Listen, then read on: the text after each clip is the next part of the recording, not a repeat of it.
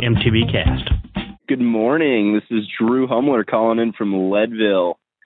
Stayed in the hostel last night to get out of the rain for the first time in a week, which felt great. So I'm feeling really good. I got some clean, dry clothes.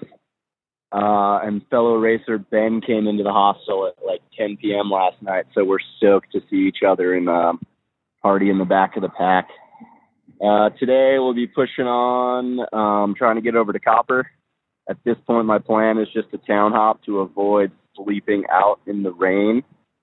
Um, but yeah, kind of excited to spin up 24 in the sunlight. Actually, as crazy as that sounds just drinking coffee, getting stoked, and uh, onwards and upwards forever and always.